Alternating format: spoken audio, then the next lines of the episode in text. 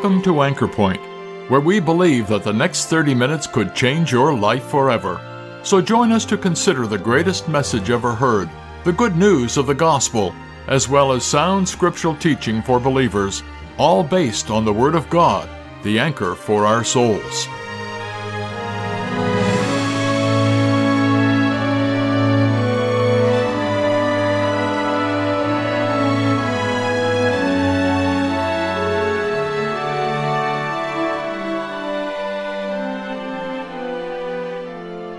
The clearest and most concise description of what the gospel message is all about is given in the Bible in 1 Corinthians chapter 15 verses 3 to 4, which reads, For what I received I passed on to you as of first importance, that Christ died for our sins according to the Scriptures, that he was buried, that he was raised on the third day according to the Scriptures. The central focus of these verses is a person, the Lord Jesus Christ, and what he accomplished. He was sent by God, the source, to do a great work and dying for sin on the cross. Yes, he really died and was buried in a tomb. And he rose again just as he said he would. This is the gospel, my friend. Nothing more, and certainly nothing less. It is clear from this portion of Scripture that the person of the gospel, the Lord Jesus Christ, is all important. A sinless, spotless sacrifice was made on our behalf at Calvary, and God, being well pleased with that atoning work he completed, raised him from the dead. Please listen to our message today as speaker Marvin Dirksen explains further. 1 Corinthians chapter 15, and we'll just read verse number 1 for the context. Paul is writing to the assembly of believers at this large city of Corinth in Greece. He's explaining exactly what the gospel is all about. So he says in verse 1 of 1 Corinthians 15, Moreover, brethren, I declare unto you the gospel, which I preached unto you, which also ye have received, and wherein ye stand. Verse 3 For I delivered unto you first of all that which I also received, how that Christ died for our sins, according to the Scriptures, and that he was buried, and that he rose again the third day according to the Scriptures and that he was seen of Cephas, that would be of Peter, then of the twelve. After that, he was seen of above 500 brethren at once, of whom the greater part remain unto this present. But some are fallen asleep, some have died. After that, he was seen of James, then of all the apostles. And last of all, Paul write, he was seen of me also, as of one born out of due time. Now it's really verse 3 and verse 4 that I'd like to look at tonight because Paul is giving us some very clear, defining truths concerning the message of the gospel. What is it? Christ died for our sins according to the scriptures and that he was buried and that he rose again the third day according to the scriptures. I'm well aware that there are individuals and they are not really sure what the gospel is all about. Let me tell you tonight that this is not our message or this is not our gospel. This is not something that we have put together. This is a far greater mandate. Romans chapter 1, this is the gospel of God. The gospel of God. So that God has spoken to us. God has conveyed his interest. God has given us some very important information. The Lord Jesus told his disciples to go into all the world and preach this message, preach the gospel to every creature. So the very source, the source of this message is heaven itself. Now that gives an entirely different perspective, doesn't it? This is not something that has come from earth. This is something that has come from the very heart of God. This is a, a message that concerns God's own beloved son. That's the subject. And that's what we want to look at tonight. That this concerns a person. Not a church, not a creed, not an ordinance, not even a lifestyle. It concerns a person. And Romans chapter 1 tells us about his own dear son. That's the subject. This is a message that changes lives. This is not academic. This is not theory. This is a message and this is a person that changes everything in life and changes everything in eternity. In fact, if you say that you're a Christian and your life has never been changed, then I would suggest that you examine the foundation. Because the Bible says, if any man be in Christ, if any man has received Christ, he is a new creature, a new creation. All things are passed away. Behold, all things are become new. Now that does not mean that a person, when they trust Christ, becomes perfect. Not at all.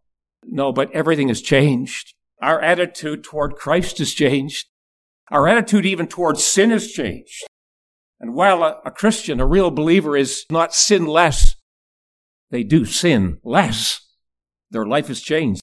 If you want to have some proof of that, just look at a Christian around you and ask how you were saved and what marked your life before. And you will find a wide, wide parameter of experience. There are some here that never attended a gospel service till they heard the gospel and their life was changed. There are some no doubt here that they were drunkards, loved the bottle, but now everything has changed. There were some that maybe were very religious, but when they heard the gospel, they faced their sin and they came to love the Lord Jesus. The gospel is the power of God unto salvation to everyone that believes. So let me ask you, what does the gospel mean to you tonight? Because Romans chapter 1 verse 16 tells us about a power that God desires that we might experience. But tonight we have looked at a different aspect of the gospel. It concerns a person that God desires that you would embrace. Or just simply put, that you would come to appreciate, you would receive him.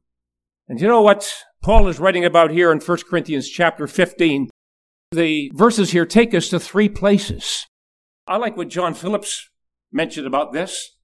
That 1 Corinthians 15 verse 3 and 4 take us to three places. It takes us to a cross, and we want to go there tonight by faith.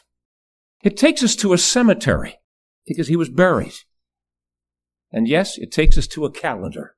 You say calendar, calendar, because the scripture says just watch the third day. Watch the third day, circle it. Raised from the dead, rose again the third day, according to the scriptures. And tonight we want to tell you that this gospel message, this message of salvation, of forgiveness, of deliverance, of hope, of knowing you have eternal life, it focuses upon a person and upon what he accomplished at a place called Calvary. That's why this verse tells us Christ died for our sins. Oh, you say, I've known that all my life. I've known that since I was just knee high to a grasshopper, as the expression goes. But tonight is more than just a fact. Because this is the very focus of the gospel message. That there was a person who came, and he came to deal with our greatest problem. Our greatest problem is not unemployment, or job security, or whatever else you might, we won't get into politics, or all the things that people are facing tonight. The biggest problem that any of us will ever face concerns our sin, what we've done, and the results of that sin. You know, the Bible says that the wages, the wages of sin is death. Now, I'm going to date myself when I say this, but when I was working during my university days, payday involved a real paycheck. There was no direct deposit. The boss would come around with a little envelope and he would say, Marv, here's your wages. And I would say, thank you. I worked hard for that. Those days I was getting $72 a week. Taxes out. $2 an hour, 40 hours a week. Good pay. No, not really. But those are my wages. I earned them. It was coming to me. It was mine. The solemn thing is, is that God tells us there's wages for sin. The wages of sin is death. Not just physical death, although that's included. But you see, there is such a thing as spiritual death. Death is separation, isn't it? Physical death, the soul leaves the body, the real person departs. And that's why we say, and rightly so, he's gone. She's gone. What do we mean? The body is still there, but the real person has moved out. Moving day has come. A separation. But you see, when sin comes in, there's a spiritual separation between us and God. And the very serious and tragic thing is that if we continue on in our sins, a day will come when we will reap the ultimate wages The wages of sin is death. And that's why this verse, this truth, is a very, very amazing and yet wonderful statement. Because Paul is saying this is the gospel. How that Christ died for our sins. Those five words are tremendous. And I have often thought if we only had the first two, we'd have the truth, but it would be an historical fact. Christ died. And that's an amazing thing. Because you see, when we speak about the Lord Jesus Christ, Christ means the sent one, the Messiah, the one who was sent on a definite mission. He was none other than God incarnate, not just a man, although he became a real man, but he was God in human flesh. And as we sometimes sing, down from the glory the Savior came, down to the cross and the death of shame. And as we examine that life of this man called Jesus Christ of Nazareth, we would note some amazing things. He was without sin. There were those that scrutinized him. There were those that set traps for him. There were those that examined him over and over and over again. A lifespan of 33 years. Now that's not a small test. And at the end of those 33 years, there wasn't one individual that could find any fault, any failure, any blemish, any imperfection, any sin in this man called Jesus. Sinless, spotless. I have to tell you, that doesn't apply to me. And I need to tell you, that doesn't apply to you either. You know why? The Bible says all have sinned. Every one of us have sinned and come short of the glory of God. He was marked by perfection. He was marked by tremendous power. He was marked by omniscience. He knew everything. And people were amazed as they spoke to him and they must have said, how does he know about me? He knows all about my past life. My dear friend, he knows all about your past life. He knows all about my past life. You see, he is God in human flesh. And yet, as we listen to his words, as we follow his pathway, we begin to understand that he knew, he knew where he was going. He spoke openly about the fact that he was going to die. Now, all of us are headed in that direction, aren't we? We are all terminal patients. But none of us tonight are, are speaking about our death necessarily. No, no, we're, we're born to live.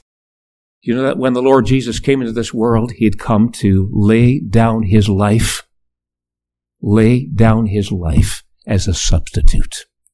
And so this singular statement, Christ died, is historical truth because there was a day when soldiers took some nails and a hammer, a mallet, and pierced, pierced his hands and his feet.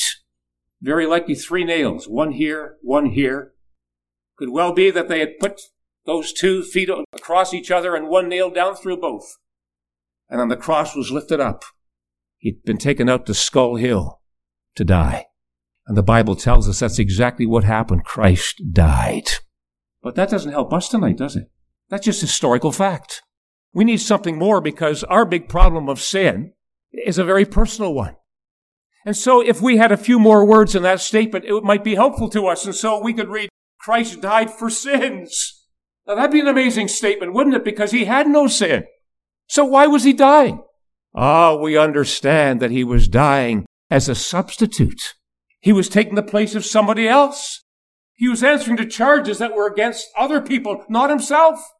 And so we could read, Christ died for sins. Let me ask you, would that help you personally?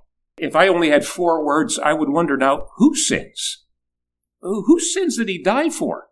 I need something more, and my dear friend, you need something more. And so we have read these five golden words Christ died for our sins. I don't know if you've ever appreciated that, because you see, this is more than just an historical fact. This is personal truth. When a person by faith comes to understand that the man upon that middle cross was there because of my sin, because of my desperate need, and there upon that cross he paid the entire debt he bridged that tremendous gap between us and God. He satisfied all that God demanded. So much so that at the end of that suffering at the cross, he could cry with a triumphant cry, It's finished. Now don't mistake that. He didn't say, I'm finished. Didn't hang his head. He says, I tried, but it's, it's all gone askew. No, no, my friend. This is a triumphant cry. Finished! It means paid in full. It means fulfilled. It means nothing to add. In fact, it just comes to mind. A few years ago, we were at the Toronto conference. That's Easter time. And interestingly, it, it was snowing, so I still remember the night. Sunday night, we had spoken on John 19, verse 30, where the Lord Jesus cried, It is finished. And there was a young Greek couple there. They're Greek speaking, personal friends of ours. And uh, so I just said, uh, I'd be interested. Do you have your Greek New Testament with you? She said, I do. I said, Would you do me a favor? Look up that verse and tell me what it means in the Greek New Testament. Finished. Now, she didn't know what I was looking for. So she turned to John 19, verse 30, found the verse, and looked at it. And she says, Well, it kind of means um, it's a done deal. There's no point in talking any further. I said, Exactly, exactly. It's a done deal. Finished. There's no point in talking any further. No. My dear friend tonight, God wants you to understand this tremendous truth.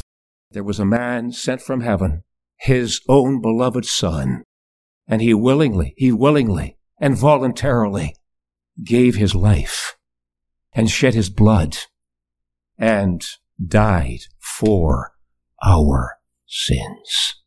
Is that good news? There couldn't be any greater news. Because you see, we need to have our sins forgiven. We need to address the tremendous debt that our sin has brought us into. And tonight there was a, a man who hung upon a cross. His name is Jesus Christ of Nazareth. Not just a man. And there upon that cross, he accomplished the great victory and paid the entire bill that our sins deserve. You know, if you were to look at the Medal of Honor record in the U.S. history, you will find many, many stories of men and women that have made valiant, heroic sacrifices for the benefits of others. I recall reading about a young Marine, 20 years of age, James Anderson Jr., during the Vietnam War. Born in 1947. This was 1967. 20 is pretty young, isn't it? Pretty young. James Anderson Jr. from Los Angeles, California was advancing through some jungle terrain toward the enemy line when that little band of Marines came under some very, very heavy enemy fire. From what I can discern, it's likely from about where I'm standing to maybe the coat rack or maybe the end of this auditorium. It was very close. And those Marines dove for cover and then regrouped and began to try and advance again. And all of a sudden there was a there was a grenade that was thrown from the enemy lines and it came right down into the midst of them and rolled up alongside of James Anderson Jr.'s head. And that young Marine from Los Angeles knew what that meant. And without very much thought, he grabbed a hold of that grenade, put it to his chest, curled himself around that grenade, and in a moment, that grenade went off, and a young 20 year old Marine gave his life to save his buddies. That's happened over and over and over again. That's Marine training. That's the closeness that those Marines feel to one another. But I want to tell you, when it comes to Calvary, the man upon that middle cross was not dying for fellow Marines. He was dying for people that hated him, that spit upon his face, that had cried out for his blood, that had saw no value in him. And tonight we have read this amazing statement. Christ died. Christ died for our sins. That is the greatest message, my dear friend, you could hear tonight. That there is a Savior who has accomplished this tremendous work. Nothing left to be done. It's not that he does 90% and now he says, now Marv, you got to do 10%. That's not very much, but you got to do your part. If I only had to do 1%, I would mess it up. I could never do enough. Now he says, I've done it all. I've completed the work.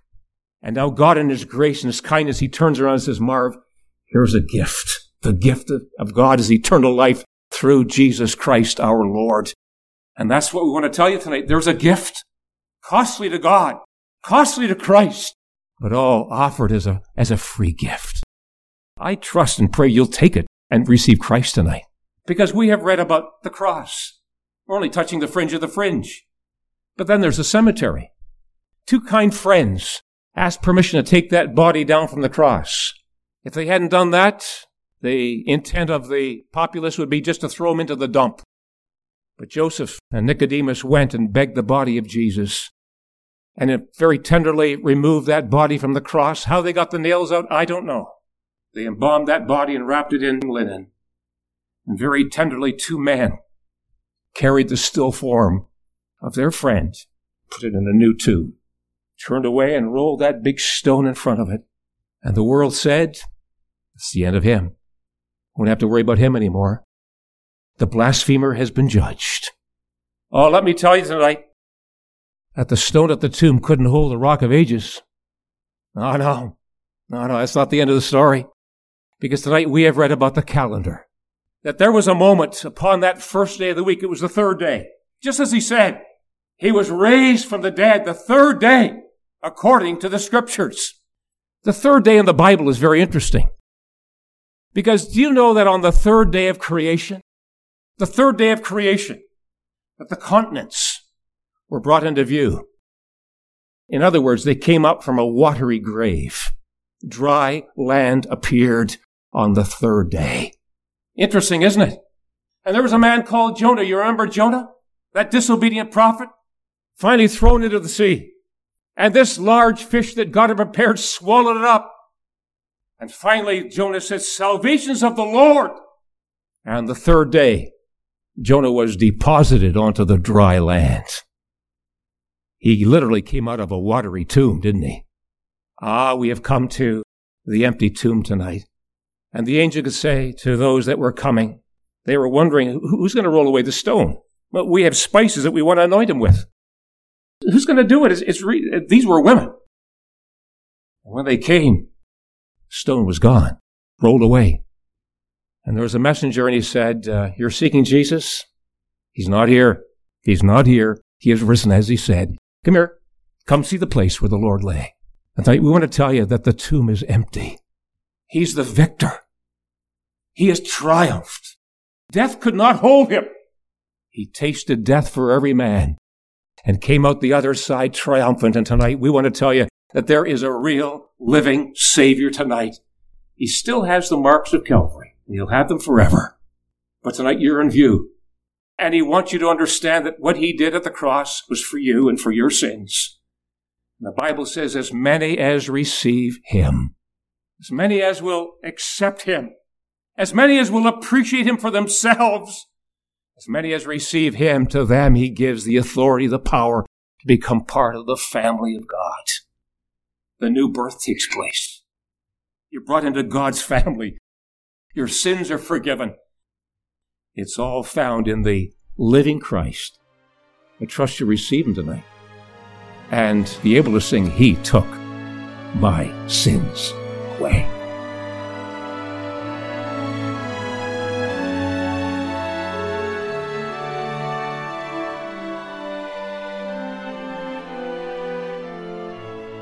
Yes, salvation is a personal thing.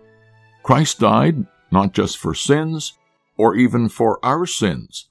The crucial question is this Has he died for my sins?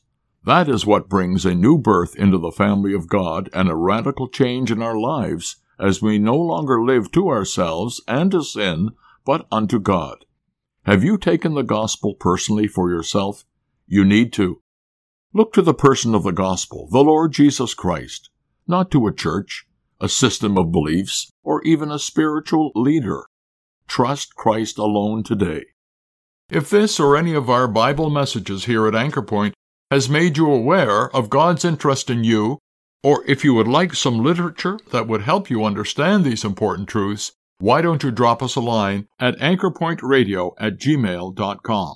We'd love to hear from you. We're glad you were able to join us at Anchor Point today. Anchor Point is sponsored by believers in Christ who are meeting at various gospel halls. Each of these Christian assemblies holds gospel services every Sunday, as well as other meetings such as regular prayer and Bible studies throughout the week.